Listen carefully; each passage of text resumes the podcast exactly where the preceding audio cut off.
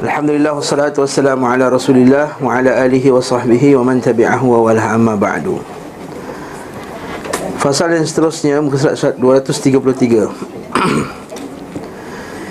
Itu doa ketika susah tidur malam. 233 petunjuk Nabi sallallahu alaihi wasallam sekiranya susah tidur malam sama ada masalah tidur malam sebabkan memang penyakit biologi dia ataupun kerana masalah-masalah dunia bersedih dengan masalah dunia. Jadi kat sini Khalid bin Al-Walid mengadukan kepada beliau sallallahu alaihi wasallam tentang susahnya tidur malam. Al-araq bil lail. Maka beliau bersabda kepadanya Jika engkau beranjak ke tempat tidurmu Maka berucapkan Maka ucapkanlah Allahumma rabbas samawati sab'i Wa ma adallat wa rabbal aradina sab'i wa ma aqallat wa أقلت shayatin wa ma adallat kun li jaran min khalqika kullihim jami'a من أن يفرط أحد منهم علي أو أن يطغى عليه azza jaruka wa jalla thana'uka wa la ilaha illa ant. Ya Allah Rabb langit yang tujuh dan apa yang dinaunginya Rabb bumi yang tujuh dan apa yang dikandungnya Rabb syaitan-syaitan dan apa yang menyesatkannya. Jadilah bagiku pelindung dari keburukan ciptaanmu semuanya Dari ciptaan berlebihan salah seorang mereka kepadaku. Sikap berlebihan. Atau berbuat angkuh ke atasku Sungguh mulia pelindunganmu Sungguh agung pujianmu tidak ada ilah yang hak selain engkau. Hadis ni daif Okey, dah. Tapi kalau nak baca tak ada masalah eh? Dengan tidak disebahkan kepada Nabi SAW Doa ni, hadis ni, doa ni daif Tak syak lagi akan kedaifannya Ulama semua menghukumnya daif Oleh hadis daif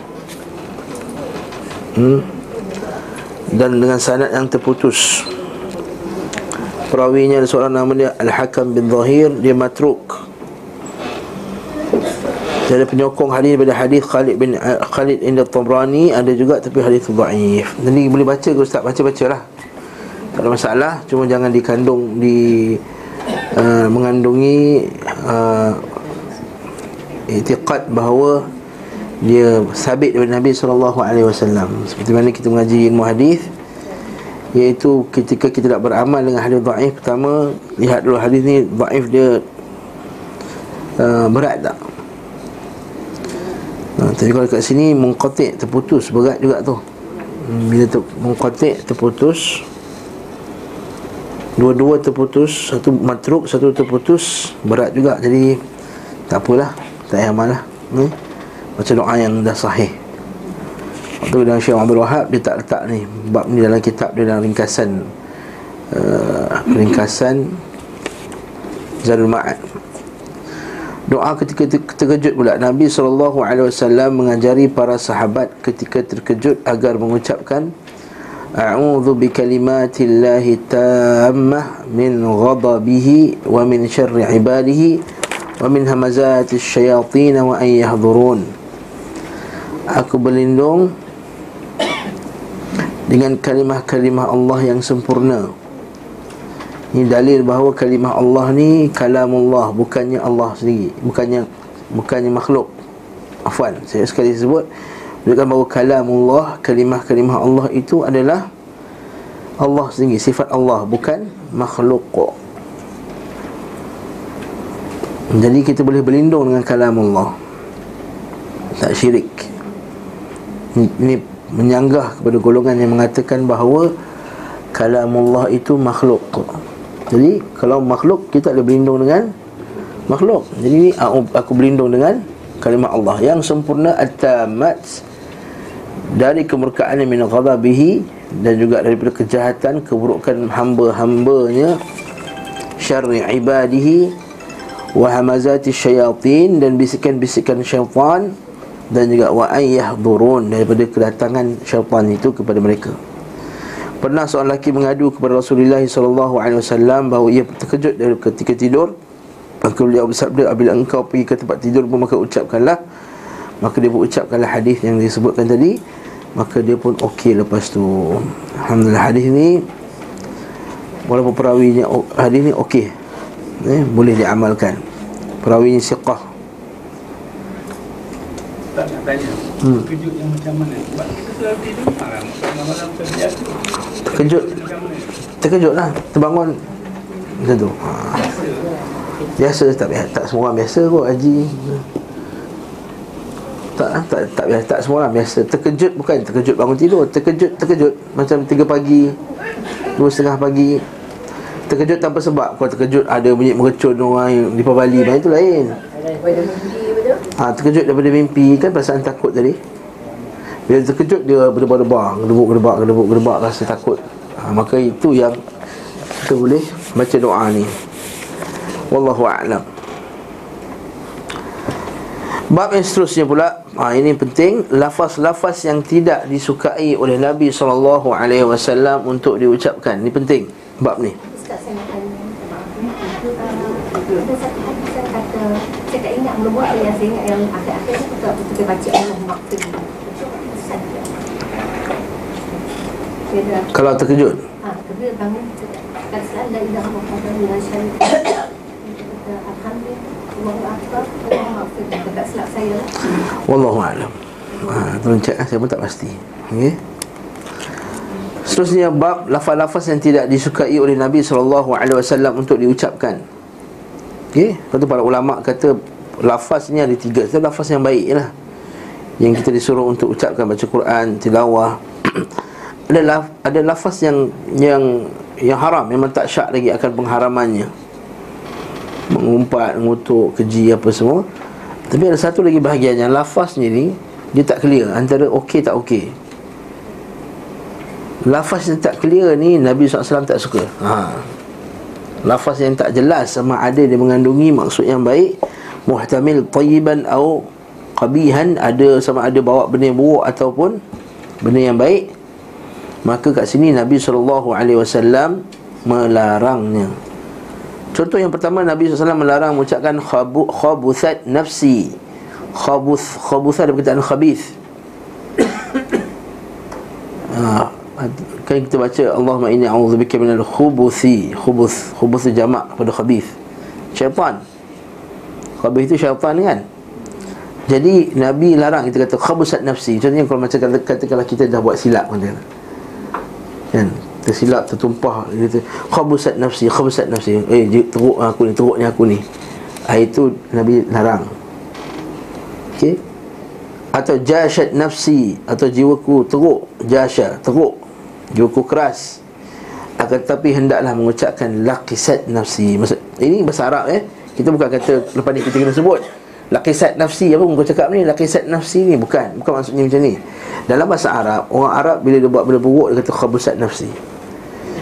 Tapi bila Nabi larang benda tersebut Nabi kata bahkan ucapkanlah laqisat Laqisat maksudnya telah, telah tergelincir Tersilap Laqisat nafsi. Maksudnya macam ni. Kalau kita buat benda buruk Jangan kata Syaitan aku ni Syaitan aku ni. Ha. Kan? Ya apa syaitan ni? Jangan jangan kata kata macam tu Khabith. Ha, Buruk kata ha, Saya jahat. Jangan cakap macam tu. Tak bagus. Ha, Saya jahat tu kalau, kalau memang dia yang buat jahat. Ini kita tersilap Terbuat benda yang salah. Maka kita minta maaf. Kita tersilap. Jiwaku telah tergelincir. Telah tersilap Kerana apa? Kerana Allah subhanahu ta'ala Nabi tak suka kita ni Kan kita sebut dalam kuliah-kuliah lepas Tasya'um. Tasya'um nama kita ni Menyebut benda-benda yang buruk. Soalah itu doa kepada diri kita sendiri. Ha. Lain kalau orang tu memang jahat Dia pergi bunuh orang tu Jahat dia ni Itu lain. Tapi pukul jahat Ini masa kita tersilap Tertumpah Salah letak. Kadang-kadang sekarang Eh syaitan. Ha, ya. Itu tak betul Itu jangan Ada setengah-setengah bang Kaum pula Mencarut pula tu. Ha, lebih, lebih dahsyat lah Oh jatuh. Ha. Tu ada setengah-setengah negeri tu Benar Allah sebut lah ha? Oh jatuh. Bukan melata. Jatuh. Ada sebut lah Jatuh benda tak elok lah Oh ni, oh sekian, oh sekian. Yang ni Alhamdulillah Kita dah dengar lah orang tua sebut okay? Tak, tak layak untuk disebutkan dalam kuliah pengajian hadis macam ni ya. Okey. Ah, tentang yang kata jiwa ku kurang baik dan dan jiwa ku buruk. Kadang-kadang orang kata I hate myself for buat sesuatu benda. Ha, tak boleh akhir masa tak boleh. Ha, tak betul. Itu bukan sunnah Nabi SAW. Hmm? Kalau dia salah dia kata ya Allah aku taubat atas kesalahan aku. Dia kata I hate myself. Ha, apa apa I hate myself apa kau bukan diri kau sendiri. Ini Allah Taala bagi. Kalau dia betul-betul jahat dan dia mengatakan diri dia jahat Kalau dia dah betul jahat lalu dia insaf. Katakanlah ya Allah itu aku aku telah melakukan kejahatan ya Allah. Ampunkanlah dosa-dosaku. Ha, itu maksudnya. Ha, bukan dia kata I hate myself, dia kata I don't trust myself apa semua itu itu perbuatan-perbuatan yang tak bagus. Ha? Islam suruh mengucapkan kata-kata yang elok. Hmm. Kenapa dia kata I hate myself? Kita buat salah Ustaz yang Nabi ajar lain. Ha. Allahumma inni a'udzubika min syarri nafsi. Kata aku minta lindung daripada kejahatan jiwaku. Wa min syaitani wa syirkihi. Aku minta lindung daripada syaitan dan geng-geng syaitan. Wa a'udzubika min an aqtarifa ala nafsi su'an. Dan aku minta lindung kepada Allah daripada aku ni Membuat kejahatan kepada diriku sendiri. Nampak cara Islam? Wa ajurruhu au ajurruhu ila muslim dan aku minta lindung supaya aku, aku buat jahat tu Lalu aku memanjangkan kejahatan kepada orang lain. Kan bagus doa macam tu? Ha, Nabi ucapan cantik? Maksudnya Bila dia cakap macam tu Dia memberi pengharapan daripada jiwa dia Bahawa dia jiwa dia boleh jadi baik lagi. Daripada I hate myself. Ha, tu jadi orang bunuh diri apa semua. Akhirnya bawa kepada benda yang lebih teruk. Dah. Ada masalah lain Kau yang kedua pula Memberi nama pohon anggur dengan karam. Ha, Yang ni Bahasa Arab jugalah Orang Melayu tak buat benda ni. Mana ada orang kata Eh karam mana ada. Ha, ka, Karam ni maksudnya apa? Karam ni buah yang mulia. Ataupun karmu Al-karmu Ialah uh, Kemuliaan. Dan Nabi SAW dalam hadis yang sahih Nabi pernah kata Orang mukmin itu karam. Orang mukmin itu mulia Bagus, baik Lalu menamakan anggur dan karam itu tak sesuai Kerana ia adalah untuk orang mukmin Kata Nabi SAW Apatah lagi anggur ni Kenapa orang namakan karam Sebab anggur ini dibuat dengan ni arak. Ah, Itu masalahnya Jadi dia buat arak Dengan arak tu dapat benda yang macam-macam syahwat. Jadi katalah ini buah yang mulia. Dan ini juga sifat sebagai orang kufar mereka menamakan benda-benda yang buruk dengan nama-nama yang baik supaya dia menghiaskannya kepada orang ramai. Ha? Seperti insurans uh, konvensional dia dihiaskan dengan nama-nama lain. Kan? Ataupun dia namakan macam kita biasa dengar lah bunga dividen sekarang dulu bunga sekarang dividen. Sedangkan itu riba. Ha, benda-benda yang berbogis ada berbogis sini kita seni Betul tak? Ha, fine art lah, benda lah Siapa ada tu gambar tu gambar orang Orang apa? Perempuan yang mengandung tapi Seksi, mengandung semua Tak betul lah tu Seni Lepas tu bila dia interview orang tu Siapa kawan ni Kata kita nak menghargai seni Bahawa Seni ni semua benda seni Kecantikan tu semua Hatta yang macam tu pun seni Cantik Astaghfirullah hmm? Yeah. Ustaz tengok ke? Bukan Kita baca interview je lah. Kita baca interview tu. Kita kita faham. Okay. Beliau melarang hal itu dan berkata Janganlah kalian mengatakan Al-Qarm Akan tapi katakanlah Inab dan Habalah Maksudnya macam ni lah. Maksudnya senang cerita Apa kita nak istikhraj faedah daripada Isu yang kedua ni Iaitu Jangan namakan benda yang buruk dengan nama yang baik. Habis cerita Jangan namakan benda yang buruk dengan nama yang baik.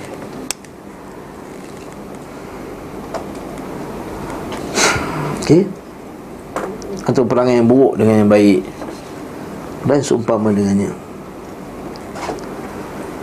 Yang ketiga Beliau SAW Tidak menyukai seorang mengatakan Binasa manusia. Ha. Binasa manusia macam ni lah. Dia tengok orang kan Yelah kadang-kadang Dia tengok orang sebagai manusia Buat perangai buruk apa semua kan Macam kata-kata tengok Allah ramainya pergi konsert ni ha.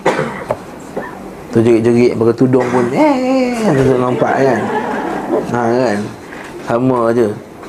Jadi dia kata binasa dah manusia ni. Ha. Hancur dah, hancur, hancur, hancur, hancur. Ha. Hancus binasa manusia. Nabi larang ucapkan sedemikian. Sebab apa? Nabi kata wa idza qala dhalika fahuwa ahlakuhum. Mereka lah orang yang paling binasa di kalangan mereka atau mereka telah membinasakan mereka. Para ulama bincang, apakah ucapan ini haram secara mutlak ataupun ada sebab-sebab dia? Sebagai ulama dia mengambil pendekatan macam ni. Dia kata ucapan ini menjadi dosa dan salah dilarang apabila si pengucap tu ucapkan dalam bentuk dia ni rasa macam dia je bagus orang lain tak bagus. Ha, itu syarah yang pertama. Ha, ini sebut oleh Qadi Ayat dalam kitab dia dalam kitab Imam Nawawi rahimahullah. Dia kata kalau dia buat benda tersebut untuk tazkiyah ujuk rasa diri dia. Orang lain mau teruk. Tengok ah, macam mana kelas ni? Semua tak hafal Quran aku seorang je. Ha. Ha itu tak boleh. Ataupun yang kedua istihqaran wa istisgharan. Mempelikihkan orang. Hancur lah buat-buat ni. Apa pun tak kerti Lama. Yang ini dilarang. Adapun kalau diucapkan tahazzunan Wa ishfaqan Kalau menunjukkan sebenarnya dia sedih. Tengok apa yang berlaku pada umatnya. Wa ishfaqan Rasa kesian Sedih dan kesian pada apa yang berlaku pada umatnya Maka ini tidak dilarang. Ya, Allah sian ni terhancur lah mak aku macam ni. Kalau macam ni lah Tiap-tiap minta tak bulan Konsert satu, konsert dua, konsert tiga. Ha, Yang tua bintang kecil Yang muda, yang ni, yang tua gegar baganza Yang, yang ada pencen gegar baganza Yang tak pencen-pencen ambil Satu lagi pula ha, Kilawat emas ha, Yang dah menyanyi dah pencen Panggil balik gegar baganza yang tak pernah nyanyi Tapi rasa nak menyanyi Tapi dah tua Kalau emas Budak kecil Bintang kecil. Kalau muda remaja Lagi berlambak lah. Hmm? Tak kisahlah Fantasi ke Idol ke. Ha, Tak kisahlah. Jadi kita boleh tengok ni Kita terhancur lah Mak kita macam ni. Dari kecil sampai tua Tak habis-habis Jadi kalau kita ucapkan Tahazzunan wa isfaqan kata qadi iyab menunjukkan rasa sedih ataupun kesian pada umat maka ini tak dilarang. Itu satu. Sebagai ulama pula kata larangan ini adalah berkenaan dengan orang yang di kalangan ahli bid'ah yang mengatakan kepada orang yang berdosa ini binasa seperti khawarij kan khawarij ini menganggap bahawa dosa dia dah habis dah. Dosa lah habis. Neraka lah Jadi ini maksud jangan kata halakan nas. Binasa lah mereka dalam neraka contohnya. Ha. Binasa lah mereka. Ini larangan yang yang kedua. Yang ketiga adalah Putus asa kepada kebaikan umat. Ha. Bila doanya habis Binasa belaka semua. Tak. Kita kena kita kena ada Perasaan bahawa Diorang ni boleh berubah Boleh jadi baik. Ha, Itu maksudnya yang dilarang. Yang tu ketiga dia Okey? Seolah dia menghukum ke atas mereka Mereka semua akan Binasa. Sedangkan binasanya mereka atau tidak binasa Itu adalah Dengan izin Allah dan perintah Allah Subhanahu wa ta'ala. Jadi tiga Tiga cara kita nak faham larangan tadi. Yang pertama tadi apa dia? Iaitu tazkiyatun nafs Untuk kata dilarang kalau tujuan dia untuk bangga diri. Atau tujuan untuk memperkecilkan orang lain. Atau pada ahli bid'ah yang katakan apa? Mengatakan orang dosa ni binasa masuk neraka terus. Yang keempat iaitu binasa iaitu dengan tak ada tidak memberikan harapan kepada kepada mereka. Untuk mereka itu kembali kepada jalan Allah Subhanahu wa taala. Ini seperti sebahagian gerakan-gerakan Islam. Saya tak sebut namun secara, secara spesifik dia kata manusia sekarang semua dalam keadaan jahiliyah. Ah, tak betul lah tu. Zahiriyah secara umum, secara am telah dihapuskan pada zaman Nabi SAW Tapi kita kata mungkin pada umat sebagian umat ada jahiliah, sebagian umat ada pakai jahiliah. Itu tak ada, tak ada masalah. Tapi nak kata semua manusia dah binasa. Kerana semua tak berhukum dengan hukum Islam. Ha, itu tak betul. Ha, itu adalah perbuatan yang salah di sisi Islam. Dilarang. Dah selesai isu yang ketiga. Yang keempat pula. Beliau sallallahu alaihi wasallam melarang mengucapkan masya Allah wa syaa fulan dan kehendak Allah apa yang dikehendaki Allah dan dikehendaki fulan. Macam kita sebut kita kata, "Ji, petang ni jadi menggah, Ji." Kalau ke ustaz berkehendak dan Allah Taala berkehendak, jadilah kita menggah. Ha, atau kalau Allah Taala berkehendak dan kalau ustaz berkehendak. Jadilah kita menggah petang ni. Ha. Ucapan sebegitu dilarang dalam Islam sebab menyamakan kehendak Allah dengan kehendak makhluk walaupun pada iktiqadnya dia tak kata macam tu sebab itulah kita apa yang kita bincang nanti lepas ni adalah berkenaan dengan syirik lafzi syirik lafaz syirik lafaz ni iktiqad hati dia dia tak iktiqad macam tu. Tapi pada lafaznya ada berkongsi sama dengan Allah Subhanahu Wa Taala maka tetap juga Islam melarangnya. Lepas kalau kita baca kitab Tauhid oleh Syekh kalangan Syekh Abdul Wahab kita akan lihat di bahagian-bahagian akhir kitab tersebut. Ya, Satu per tiga akhir, satu per empat Satu per empat yang akhir Maka Syekh Rahimahullah Ta'ala telah mengumpulkan benda-benda ni semua. Bagi syirik lafzi Yang kemungkinan dia tak bawa kepada syirik akbar. Kemungkinan hati dia tak kata macam tu. Macam kita kata Kalau ustaz berkehendak dan Allah Ta'ala berkehendak. Kalau kita kata disusun lebih elok lah Kalau Allah Ta'ala berkehendak dan ustaz berkehendak. Eh syirik lah. Kata, macam tu Kau samakan kehendak aku dengan kehendak Allah ke? Eh taklah aku tak katalah macam tu. Yalah kalau kau nak Kalau ustaz nak. Ha, Kau ustaz berkehendak Dan Allah tak nak juga kita kata, kita katakan kita jawab balik memang itu pun dilarang walaupun kamu tak iktiqad dalam hati kalau iktiqad dalam hati kafir terus ha? ha kalau iktiqad dalam hati syirik besar terus ini bagi syirik kecil Faham tak ni dalam Allah? Kalau hati dia etiqat kehendak Allah dengan kehendak makhluk sama, tak syak akan kekufurannya. Syirik akbar, syirik besar. Tapi isu dia adalah hati dia tak kata macam tu. Tapi pada lafaz penggunaan lafaz yang salah. Kat sini lah kita kata dalam Islam Islam sangat menjaga lafaz. Apatah lagi kalau lafaz itu bawa kepada Perkataan-perkataan yang tak tak betul. Contoh yang paling mudah. Macam kita kata Allah tu gangster contohnya. Ha, Allah something ha, Itu lafaz yang tak sesuai. Walaupun kita kata iktiqat Dia tak kata Allah Ta'ala tu something gangster. Mustahil lah Allah Subhanahu Ta'ala Orang macam tu Kaki semayang apa semua Iktiqat macam tu.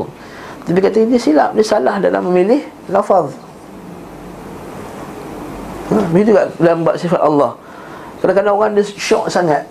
Selama kadang-kadang motivasi dia tu Tuhan sebenarnya rindu kepada kita. Ha. Tuhan rindu kepada kita Tuhan rindu kepada hamba-hambanya kata mana ada lafaz dalam Quran dengan sunnah Mengatakan Allah Ta'ala tu rindu Allah Ta'ala cinta kepada hambanya Tapi untuk mendetailkan cinta Sebab cinta ni dia ada banyak level Betul tak? Cinta ada banyak level betul dalam bahasa Arab dia ada banyak dia ada tatayyum, dia ada ta'alluq. Dia ada isfaq, dia ada dia ada bukan isfaq, dia ada uh, rindu. Itu para ulama kata-kata kita umum pegang lafaz Allah Taala kata Allah Taala cinta pada hamba-Nya kita pakai perkataan cinta. Adapun untuk mendetailkan setiap cinta yang berlaku pada manusia itu untuk diberikan kepada Allah Subhanahu Wa Taala ini dilarang dalam Islam tak boleh. Okey? Faham ke ni macam tercengang je. Ha. Sama tadi sebut ni Jadi kat sini tak boleh Jadi kat sini kita tak boleh Apa yang dibenarkan adalah Okey Tetapi Hendaklah dikatakan Masya Allah Thumma sya'af Ada thumma kat situ. Ha. Apa yang dikehendaki oleh Allah Kemudian Apa yang dikehendaki oleh Fulan. InsyaAllah tu cerita lain. Ha. InsyaAllah kalau insyaAllah saja Bagus. Itu yang terbaik sekali. Ini Masya Allah Thumma sya'a fulan. Kemudian apa yang dikedaki oleh Fulan InsyaAllah saja itu yang terbaik sekali Itu yang sunnah. Itu yang sunnahnya. Tak saya habiskan dulu. Tapi ada sebagian masyarakat kita juga Antara Syekh Abdullah Gunaiman Mengajar kat Masjid Nabawi. Bila dia mengajar bab ni Dia kata Kalau kamu pakai perkataan summa Kemudian Tapi dalam hati rasa sama juga. Tak guna juga. Ha. Tak guna juga Kalau kamu rasa sama Kehendak Allah dengan kehendak makhluk. Jadi summa tu tak bermanfaat Yang kedua dia kata Summa ni Kalau orang yang faham bahasa Arab. Ini tak ada guna kalau yang tak faham bahasa Arab Kita pakai summa-summa tak ada. Takkan nak cakap dengan kan? Kata uh, kalau Allah Ta'ala berkendak Suma kalau Eh apa suma Lain fa'al kan? Jadi kita kata Kemudian kehendak pula. Maksudnya kita mengisbatkan bahawa Kehendak Allah Tak sama. Kita ada kehendak tak? Kita ada kehendak. Bukannya kita menafikan kehendak makhluk Tapi yang kita nak katakan Allah Ta'ala seperti yang disebut oleh Allah Ta'ala dalam Quran Wa ma tasha'una Illa ayasha Allah kehendak kita ini bergantung pada kehendak Allah. Kalau Allah Taala tidak berkehendak, maka kehendak kita tak akan berlaku. Ah, puan nak tanya apa tadi? Jadi Ustaz kata pasal yang ada Ustaz kata ah, Allah rindu pada kita. Hmm. Dan Ustaz kata tak betul. Nah ada yang kata macam Allah suka mendengar rindihan umat uh, Ah, itu memang betul itu hadis yang sahih. Kan Allah dalam hadis sahih dalam hadis Nabi SAW Nabi suka ilhah Nabi suka merintih dalam doa. Dan Nabi dikatakan ya Rab, ya Rab. Ya Rab, ya Rab merintihlah tu. Wahai Tuhanku, wahai Tuhanku. Juga dalam akhir surah Ali Imran kan ada tujuh kali Rabbana kan.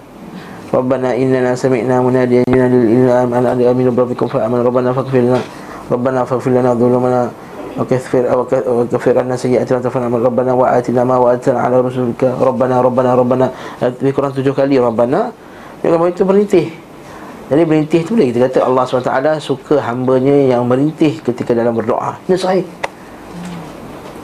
ini tak syak lagi Okey ada soalan? Tak ada? Masya Allah ni Kalau kata cucu kita buat sesuatu perkara itu Masya Allah budak ni. Apa Tak ada masalah. Tak ada masalah. Cuma Masya Allah ni indah ta'ajub kan Biasanya? Masya Allah kita ucapkan ketika Ta'ajub. Masya Allah ha. Makcik ni berapa umur ni? 70 Berapa juz dah hafal lah? 3 juz. Masya Allah ha. Kalau perbuatan yang Cucu-cucu tahu lah je Ha. Ya Allah Masya Allah budak ni ha, ya Masya Allah budak ni comelnya ha, Masya Allah ni perbuatan dia Jahat. ha. Jahat tak lahan La hawla wa la quwata illa billah Itu kata La hawla wa la quwata illa billah Aku dah kata banyak kali jangan buat benda ni La hawla wa la quwata illa billah Ha? Kan? Itu kita ucapan Tapi kalau nak sebut Masya Allah pun tak salah Masya Allah, kehendak Allah Kan? Masya Allah budak terjadi macam tu Nak buat macam mana? Hmm, tapi ucapan Masya Allah ialah indah ta'ajub Ketika ta'ajub Masya Allah okay. Seterusnya Nabi SAW menyebut uh, Seorang berkata kepada beliau Masya Allah wa syi'ta uh, Apa yang Allah kehendaki dan engkau kehendaki? Maka beliau SAW bersabda Aja'altani lillahi niddan Qul masya Allah wahdah. Ha, Itu lagi bagus. Tak pakai summa lagi bagus.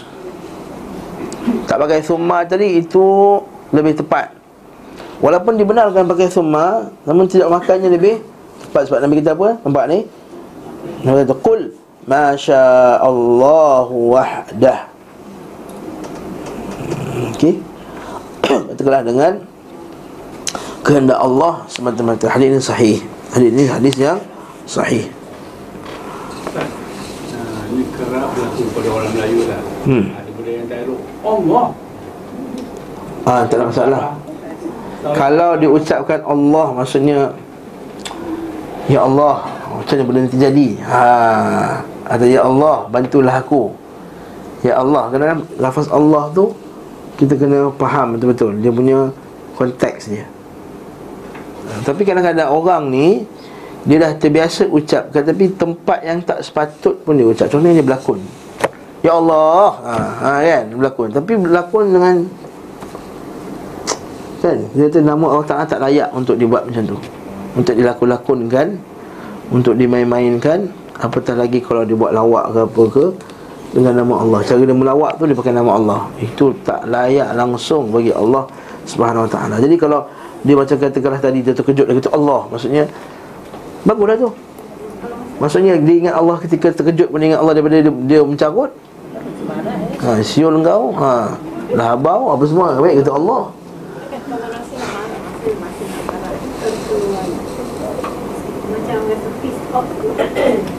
Ya Maksudnya baguslah. Sebab dia nak marah. Tu Sebab ya Allah Supaya dia dapat tahan marah dia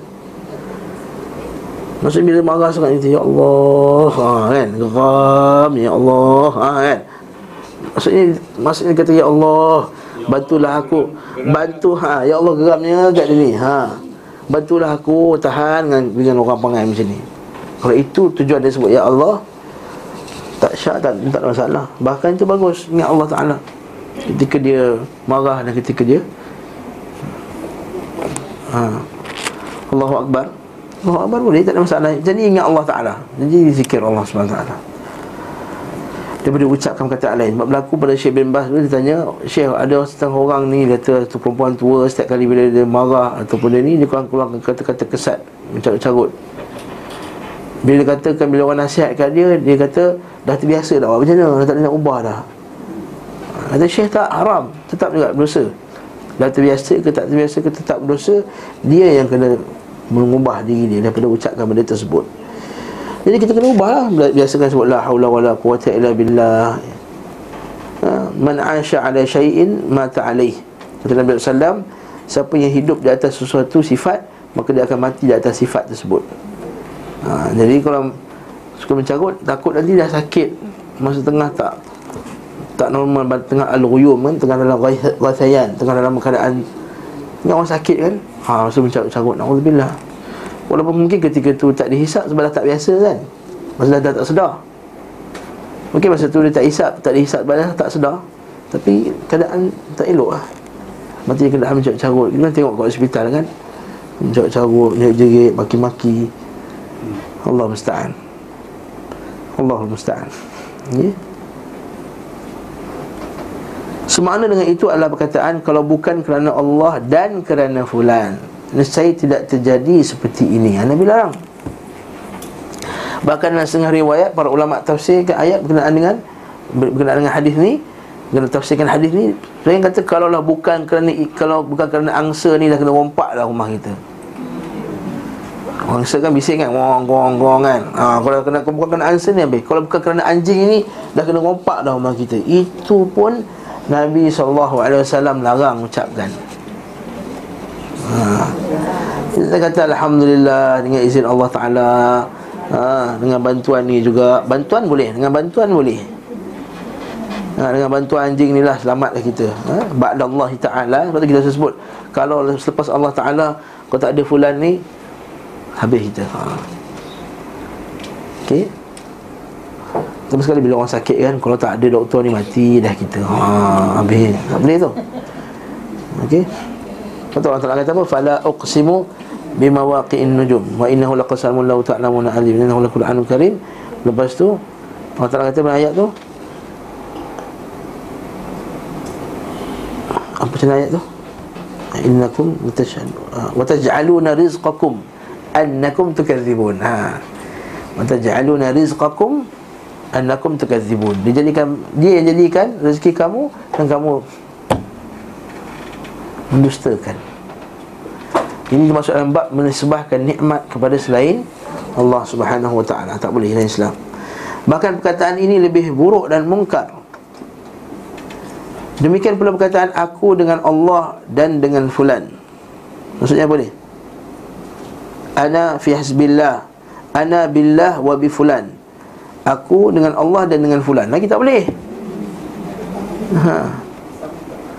Maksudnya kalau bukanlah aku dengan Allah dengan fulan Habis kita ni Oh tak boleh. Lagi dahsyat. Aku berlindung kepada Allah dan kepada fulan. Ha, Tak boleh juga. Walaupun pada hakikatnya memang Nabi minta perlindungan Tapi tak sebut Aku berlindung dengan Allah Dan berlindung dengan fulan. Tak boleh. Aku berada dalam kecukupan Allah dan kecukupan fulan. Ini lagi haram, tak boleh dimakan Allah Ta'ala kata apa? Hasbi Allah La ilaha illahu alaihi tawakkaltu Hasbi Allah Itu dalam surah At- At-Taubah tu Wa minhum man yalmi- yalmizuka ala sadaqat Wa in u'tu minha radu wa illam yu'ta minha Fa idahum yasqatun Walau annahum radu ma atahumullahu min fadlih Ah, Buka, buka, buka, buka surah At-Taubah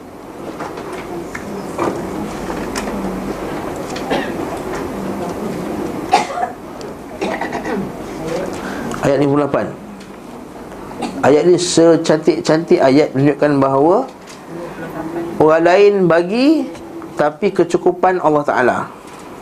Orang lain boleh memberi Tapi kecukupan hanya Allah Subhanahu Wa Ta'ala. Ayat 58-59 Kita baca 58 dulu. Allah Ta'ala kata dalam Quran Wa minhum man yalmizuka fis sadaqat ada orang yang kutuk engkau wahai Muhammad dalam pemberian harta perang. Fa in utu minha radu. Kalau dia bagi dia redha. Wa in lam yu'ta minha idahum yaskhatun. Kalau tak bagi dia marah. Ha. Macam ustaz lah datang ceramah tak orang tak bagi sampul. Marah. Apa dalam masjid ni? Orang datang jauh jam-jam satu jam ni Tak bagi sampul pun. Teruk. Ha. Ni cakap ustaz tu Baca ke ayat ni kat dia? Walam nuqta minha idahum yaskhatun Okay, sama lah juga dia buat kerja. Sudah kata tak sebut pun nama I Tak bagi pun apa Tak dapat pun name tag hmm. Tak dapat pun t-shirt Pergi korban Dapat t-shirt. AJK korban 1438 Dia tak dapat. Merajuk. Allahu Akbar. Kau tolong korban dapat t-shirt kan nak, dapat pahala? Lepas tu Allah kata Walau annahum radu. Kalaulah mereka itu redha Okey, dengar ni eh. Ma atahumullahu wa rasuluh. Apa yang diberikan oleh Allah dan Rasulnya. Okey, pemberian boleh tak kita kata Ini diberi oleh Allah dan oleh Rasul? Boleh tak? Boleh, bab dan boleh. Pemberian Siapa yang bagi ni? Fulan bagi saya. Allah Ta'ala dan Fulan bagi saya. Boleh, tak ada masalah. Orang tu bagi. Tetapi Waqalu hasbunallah. Tapi bab mencukupkan adalah Allah. Tak kata Hasbunallahu wa rasuluh. Tak. Nampak tak? Sambung lagi ayat tu. Sayuktinallah Allah Ta'ala akan bagi Min fadlihi daripada pemberiannya Wa rasuluhu Rasul juga akan bagi. Nampak dalam buat pemberian Boleh kita kata Allah bagi Rasul bagi. Boleh. Tapi bab kecukupan Tak boleh. Allah Ta'ala saja. Ha. Inna Lepas tu nampak tak? Tapi pengharapan dekat siapa? Apa hanya pada Allah. Nampak ujung tu? Inna ilallahi raghibun hanya kepada Allah kita raghibun berharap. Cantik ayat ni. Harap hanya kepada Allah kecukupan hanya bagi Allah Taala Allah Taala beri tak uh, kecukupan hanya bagi hanya pada Allah tapi memberi orang lain boleh bagi tak masalah. Ini orang kata siapa yang bagi duit ni? Siapa yang bagi gaji? Ya bos aku. Tapi yang beri aku kecukupan adalah Allah. Ha, Orang boleh bagi gaji Kecukupan Allah Ta'ala ya Bagi Jadi kita kata orang tu gaji kecil Tapi Allah Ta'ala bagi dia kecukupan. Orang itu dia susah Tapi Allah Ta'ala bagi dia kecukupan. Ila akhirnya Ila akhirnya Segala ke, ke akhirnya. Hmm, dia tak boleh kata Aku dalam Ana hasbi Aku dalam kecukupan Allah Dan kecukupan fulan. Mana boleh? Aku bertawakal kepada Allah dan kepada fulan. Tak boleh juga Aku serahkan urusanku semua pada Allah dan kepada fulan. Ini tak boleh. Tapi kalau dia spesifikkan Urusan ni, urusan menguruskan tanah ni Saya serahkan kepada awak Itu lain, itu kan tawakal. Itu mewakil kan. Cuma jangan cakap aku bertawakal kepada engkau dalam urusan tanah ni. Tak boleh.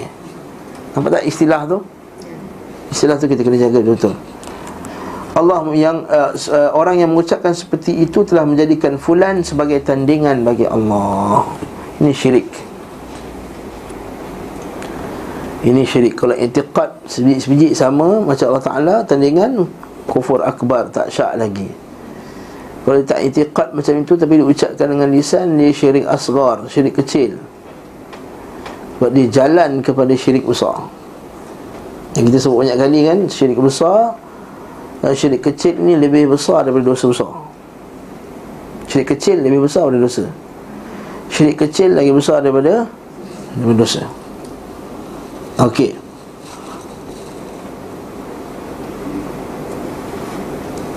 Selesai? Seterusnya pula Kelima Mengatakan kita diberi hujan kerana bintang ini dan bintang ini ha. Yang ni dah kita bab apa dia? Bab ilmu nujum perbintangan bab tatayur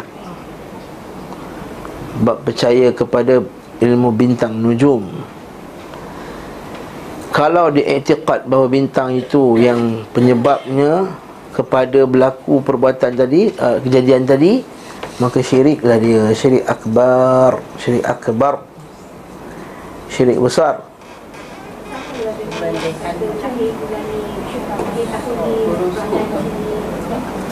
Kalau orang tu dia kata lahir bulan ini perangai macam ni.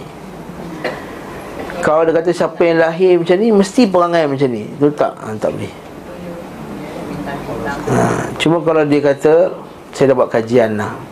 Saya kumpulkan semua orang dalam Malaysia ni Yang lahir pada bulan 11 Maka kajian saya Saya tengok kebanyakan yang ada bulan 11 ni Manja-manja belaka. Haa mana ada contohnya Manja. Ah, itu kajian Tapi saya kata tak semestinya lah. Saya kata kebanyakan. Ha, Itu lain. Tapi kata Siapa lahir? Sekian sekian. Tak sesuai jadi businessman. Sesuai jadi warden asrama. Ha, kan? Ha, Jadi. Ha, Betul. Sebab itulah uh, Membuka potensi diri anda Melalui tarikh lahir. Ha, Ini syirik akbar. Syirik ha, Ini sama ada termasuk dalam Menilik nasib. Sama juga macam nak nikah. Kan, lahir tahun berapa? 20 bulan 11 81 Yang perempuan tu berapa? Ha, 10 bulan 1 tahun 80 Kira-kira, kira-kira, kira Oh, tak sesuai. Panas, panas. Hmm. Maka ada kata macam ni Syirik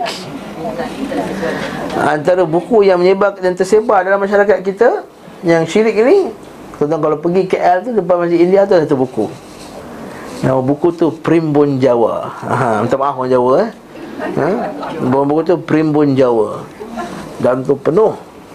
Perempuan tak lalat sini perangai macam ni Tak lalat situ perangai situ. Sampai tak lalat kat bahagian badan? Tak lalat bahagian buah dada kanan Sifat keibuan Inna lillahi wa rajul Lelaki pula macam ni perangai dia Macam ni macam ni. Ha, Ini termasuk dalam menilik Ini syirik akbar.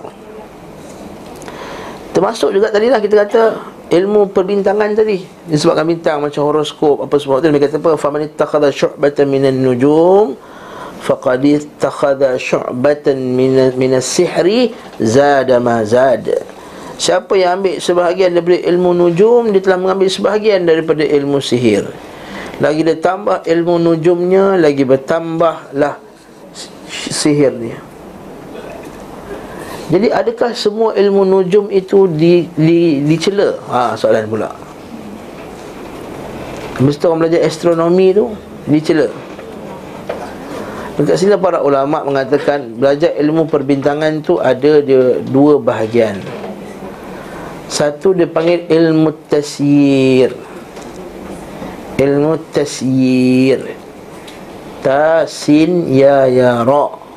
Tasyir Ruminya pandai-pandai sini T-A-S-Y-I-R Tasyir Satu lagi ilmu ta'thir Ilmu ta'thir T-A apostrofi T-H-I-R Atau ta alif hamzah di atasnya sa sa ya ra. Sa sa. Taksir Athar kesan. Apa itu ilmu tafsir ilmu tafsir itu adalah ilmu di mana dia kaji pergerakan-pergerakan bintang. Tak ada masalah. Macam kita jangan pergerakan bulan Apa semua Ini boleh. Belajar ni bintang Big Deeper Yang ni Bear Yang ni Sekian. Apa tujuan bintang tu tadi? Tujuan bintang tadi tu Allah Ta'ala kata bintang ilmu perbintangan ni Hanya dibenarkan untuk Tiga tujuan sahaja. Yang pertama apa dia? Untuk tahu perjalanan. Untuk navigation. Betul Allah Ta'ala sebut dalam surah An-Nahl? Wa alamat Wa bin najmi hum yahtadun Allah Ta'ala jadikan bintang-bintang ni semua sebagai alamat. Wa bin najmi hum yahtadun. Dan dengan bintang-bintang lah Dia telah menyebabkan manusia itu yahtadun. Dapat jumpa jalan. Kita tak semayang tak tahu Ni bintang big dipper macam ni menuju ke selatan. Ha, ini barat ni kiblat. Contohnya bintang T tu kadang-kadang kan Orion yang besar tu kan. Orion nama ni kan Orion kan? Kan? Jadi kat sini biasa menunjuk pada selatan. Nah ini ini sini timur ini barat. Dia nak kiblat mengarah ke barat. Itu contoh. Yang kedua apa? Tujuan bintang. Allah tak cerita bintang tujuannya apa dia? Untuk zayyana sama ad-dunya untuk menghias langit. Yang ketiga Allah Ta'ala cerita bintang untuk apa? Rujuman li syayatin Rujuman li syayatin Untuk merejam syaitan Jadi ini ilmu tasir Ini ilmu tasir Yang tidak dibenarkan itu ta'thir Ta'thir itu adalah Dia kaji ilmu bintang Dia kata Kalau bintang terjadi Maka terjadi benda sekian kat bumi kalau bintang ni jadi, jadilah ini gempa bumi. Kalau ni bintang ni terjadi, maka jadilah kemarau. Ah ini tak boleh dalam Islam. Ini syirik ini termasuk dalam perbuatan-perbuatan orang jahiliyah. Kata Nabi sallallahu alaihi wasallam, Nabi kata arba'un fi ummati minal jahiliyah la yatrukuhunna. Yatruku la yatrukuhunna. Ada empat perkara dalam umatku daripada amalan jahiliyah. Yang umatku masih lagi sebahagiannya tidak meninggalkannya lagi sampai sekarang Nabi kata yang pertama al-fakhru bil ahsab berbangga-bangga dengan keturunannya. Ah, aku Said aku Syarifah. Kau biasa-biasa kau anak awang lah. Kan? Jantan. Halim jantan contohnya. Jama Kau bukan Syed dan Syarifah. Ini Islam Tak dibenarkan Al-Fakhru bil Ahsab Wa ta'nu fil ansab Yang kedua ta'an fi ansab Dia mencela Keturunan-keturunan orang lain Okay Kau keturunan fulan Kau keturunan fulan dia engkau Bangla, engkau Hindun. Ha, sekarang kan kata tu. Ha? Nampak tak? Nak panggil apa? Kau nak panggil Bangla dengan maksud nak panggil dia bangsa Bangla tak masalah. Ini bang nak panggil Bangla ke nak ejek Bangla tu. Ha, nak mengejek kebanglaannya tu. Faham tak? Kita semua faham betul tak? Eh panggil orang Bangla tu tolong betulkan rumah kita ni. Tolong panggil orang Bangla tu tolong potong rumput. Eh, itu bukan nak ngutuk. Ah, kan? Tapi kalau ini ejek dia ni kau ni pasal macam Bangla ni. Ah. Nampak tak? Ah. Itu yang tak benar. Itu yang nak ejek. Itu ejek orang berdasarkan nasab dia pan kutuk hatta orang kafir ta'an fil ansab atau orang kafir pun tak boleh juga ta'an fil ansab yang ketiga wal istisqa bin nujum atau bil anwa iaitu dia mem- mem- mem- meminta-minta hujan ataupun dia mengatakan hujan itu disebabkan kerana bintang sekian dan sekian. Kalau bintang kalau hujan pun tak boleh apa tak lagi benda lain betul tak? Ha, sampai sekarang orang baca horoskop lagi kan? Masya-Allah. sebab. Tak, benih hujan bukan penyebab turunnya hujan. Banyak orang buat benih hujan tak turun-turun juga. Hujan Allah Ta'ala yang buat. Pembenihan hujan antara sebab Untuk dapatkan hujan.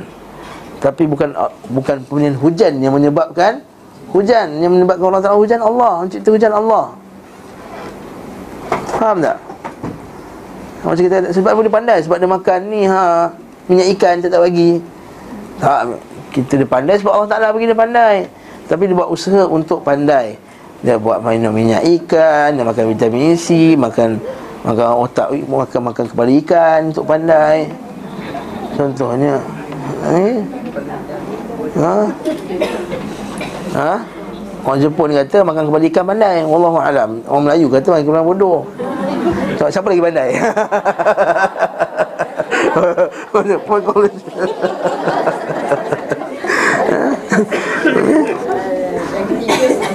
Dan keempat last sekali Wan niyahah.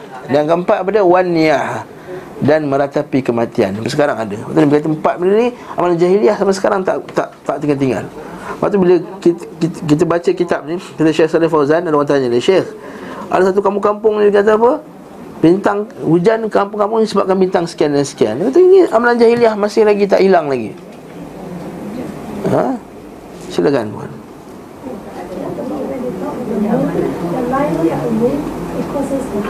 Ah itulah itu dari segi itu penjelasan kenapa dia berlaku.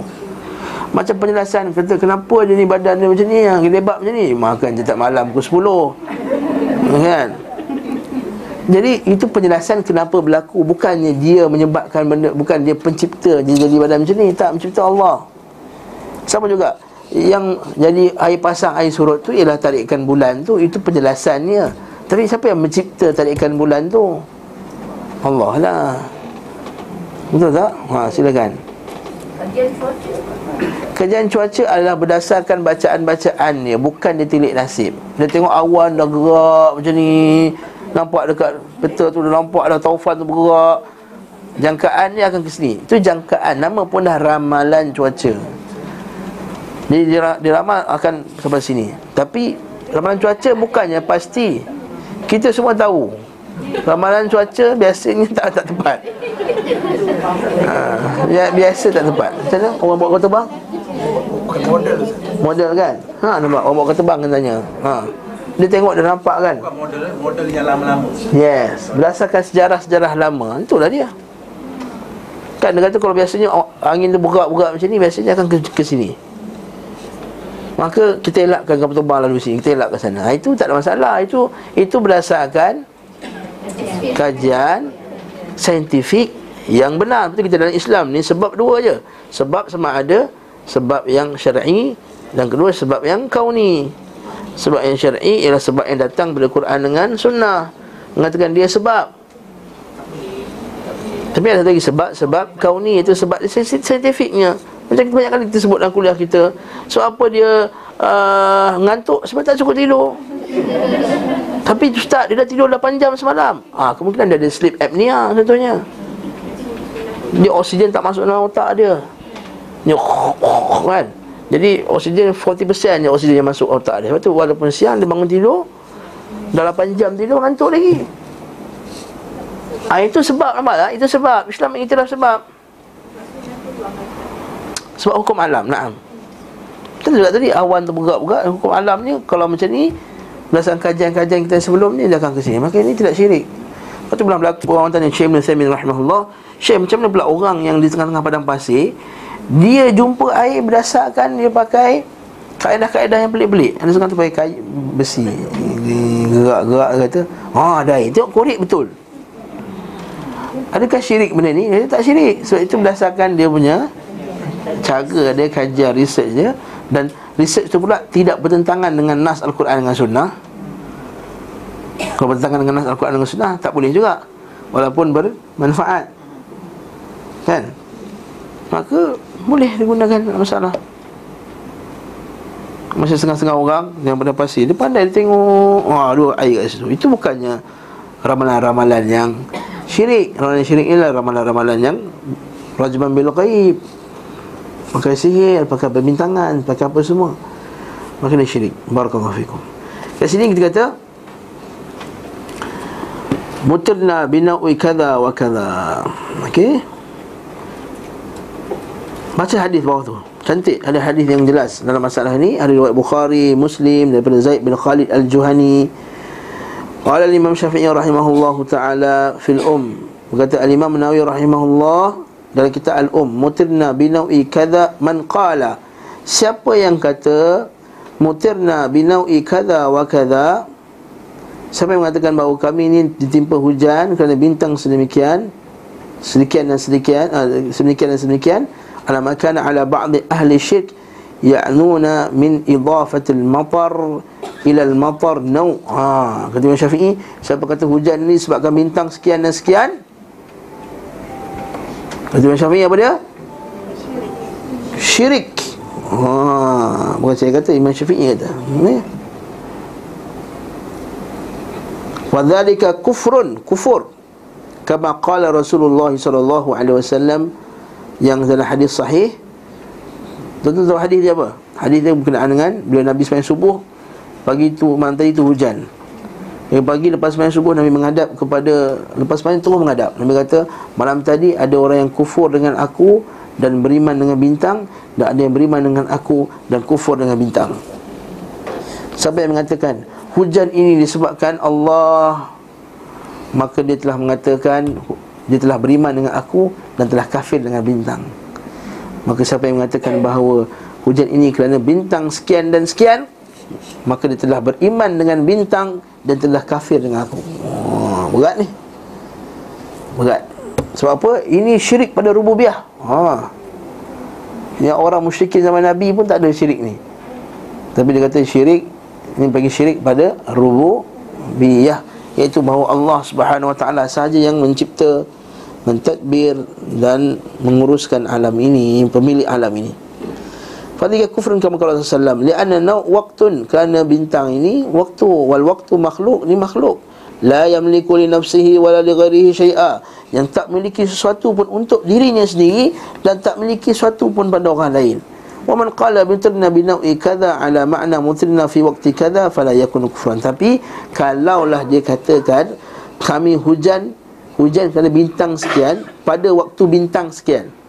Bukan kerana eh pada waktu bintang sekian maka ini tak tak kufur. Ini bawa pula kepada kita teori satu satu isu iaitu kalau lah kita kata macam ni bukan bintang tu yang menyebabkan hujan tapi bila bintang ni keluar inilah waktu hujan turun.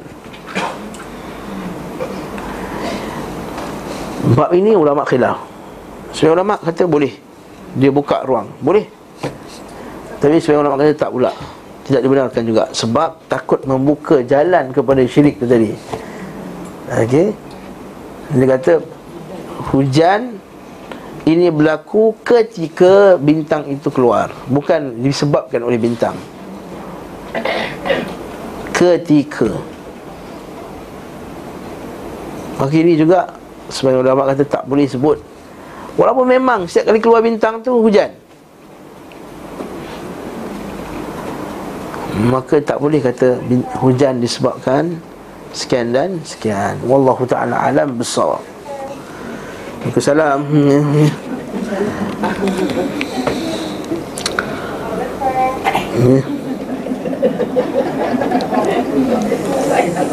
Saya jawabkan eh? Sambung ya? Faham tak masalah hujan ni? Jadi kalau hujan lah Benda yang kita kata Benda yang biasa Apa tak lagi benda lain? Rezeki Jodoh Pertemuan Persahabatan. Ha. I horoskop Scorpio. I baca Scorpio hari ini Mendapat cinta sejati. Contoh. Ha, Contoh. Sekali jumpa Calon ha? Bukan saya lah contoh. Bukan saya, saya dah kahwin lah ha?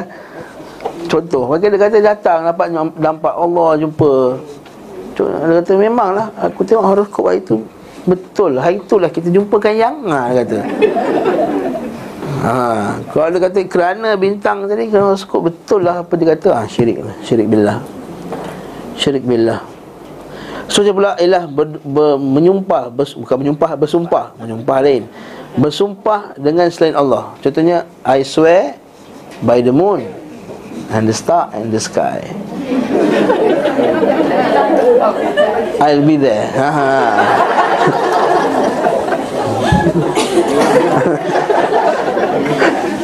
ha, Yang ini tak boleh.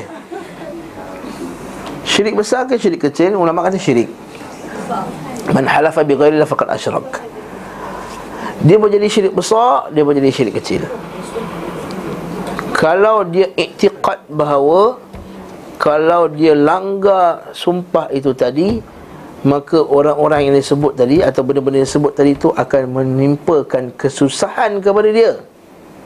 Maka ini tak syak lagi syirik akbar. Ataupun bila sumpah dengan nama sedemikian Maka dia menimbulkan ketakutan padanya Untuk dia langgar sumpah tu tadi Maka ini juga syirik akbar.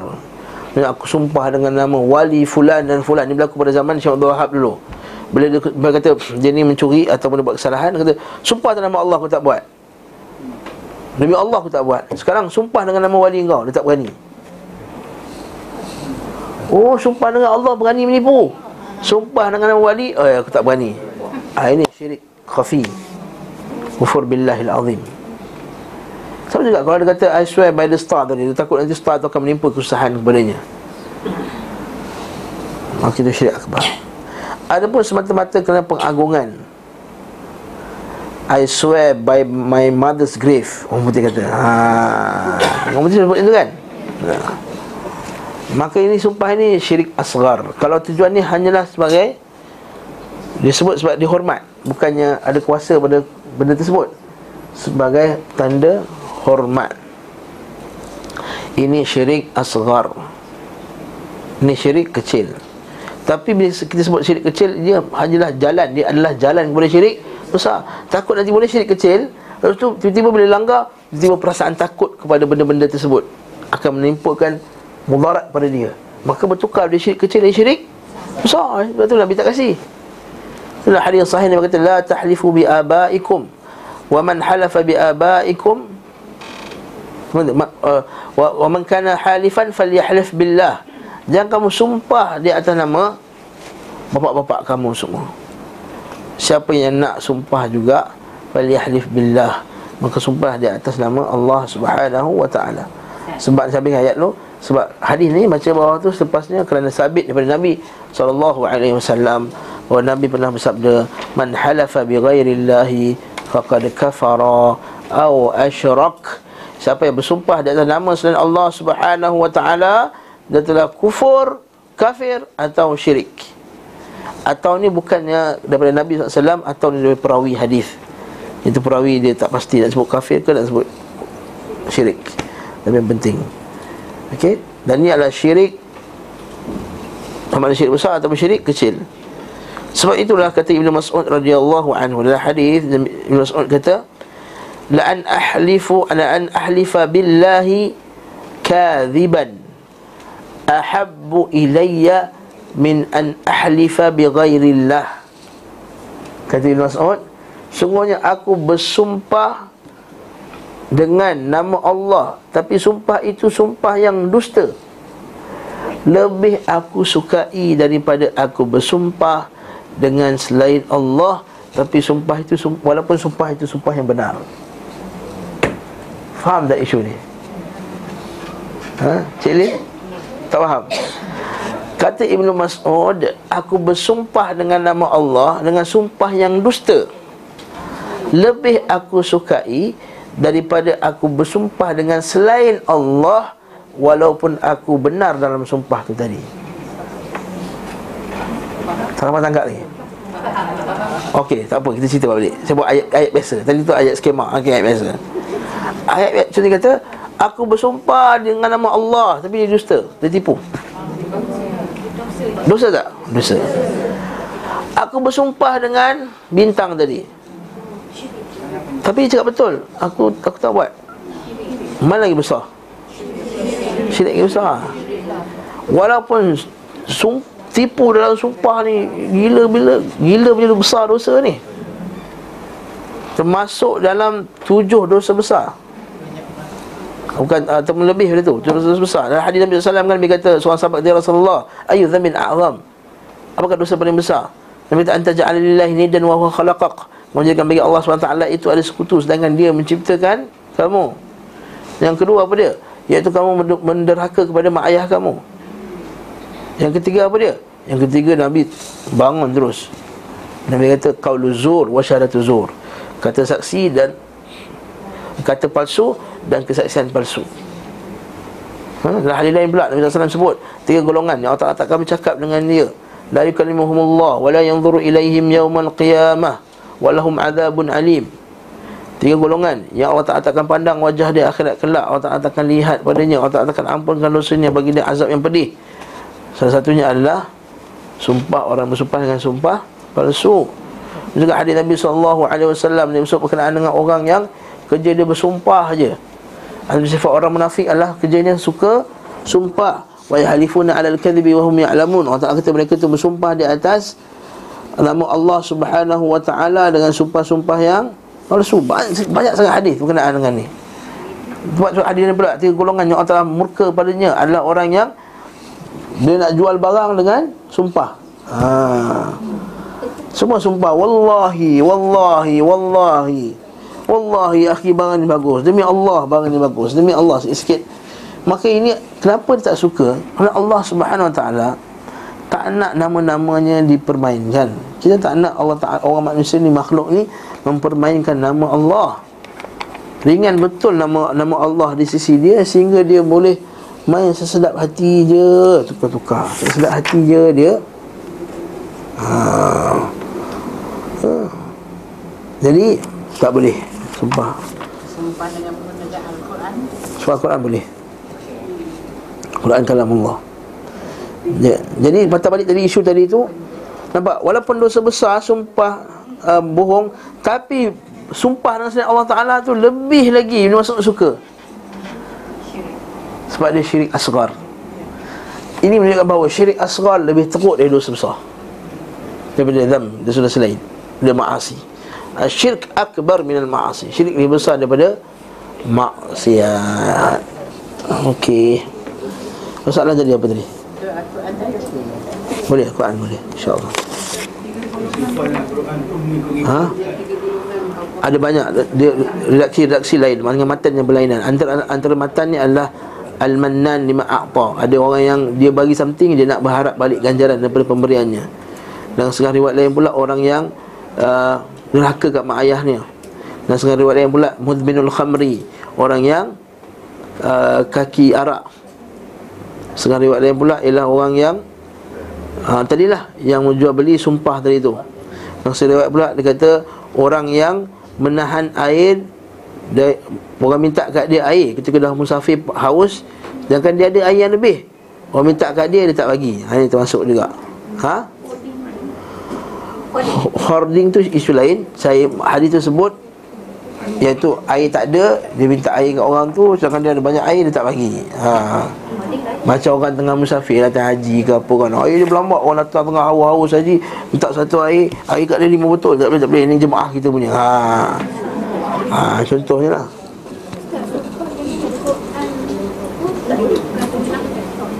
Sebab Quran tidak digalakkan sebab dengan nama Allah Ta'ala ni bagus. Tapi boleh tak sumpah? Boleh sumpah Quran. Sebab Quran kalam Allah Balik. Cuma perbuatan buat macam ni tu. Ha. Ha itu. Ha itu kata kata Syekh Salah Fazal tersyabuh dengan orang Kristian. Ha kan? Ha sebab sebab okey I say but the truth there is no truth except the truth. Ha kan? Ha kan? Dengan mahkamah tu. Dah balas tu Ustaz? Orang alih-alih hujan kononnya masa majlis apa dia kan mengalihkan hujan kan? Oh ahli hujan tu termasuk benda syirik. Ahli hujan dengan doa je. Ha, Jangan ahli hujan dengan bomoh tak ada? Ha, Allahumma hawalaina wala alaina Allahumma ala al-akam mudharab Abdul al-awdiyah Nabi dah baca ajar doa dah. Ya Allah buka hujan langkahlah kat tempat lain Ya Allah. Kat lembah-lembah Janganlah hujan kat sini Jangan kenuri ni Ya Allah kan kata. Boleh? Ha, Doa tu boleh.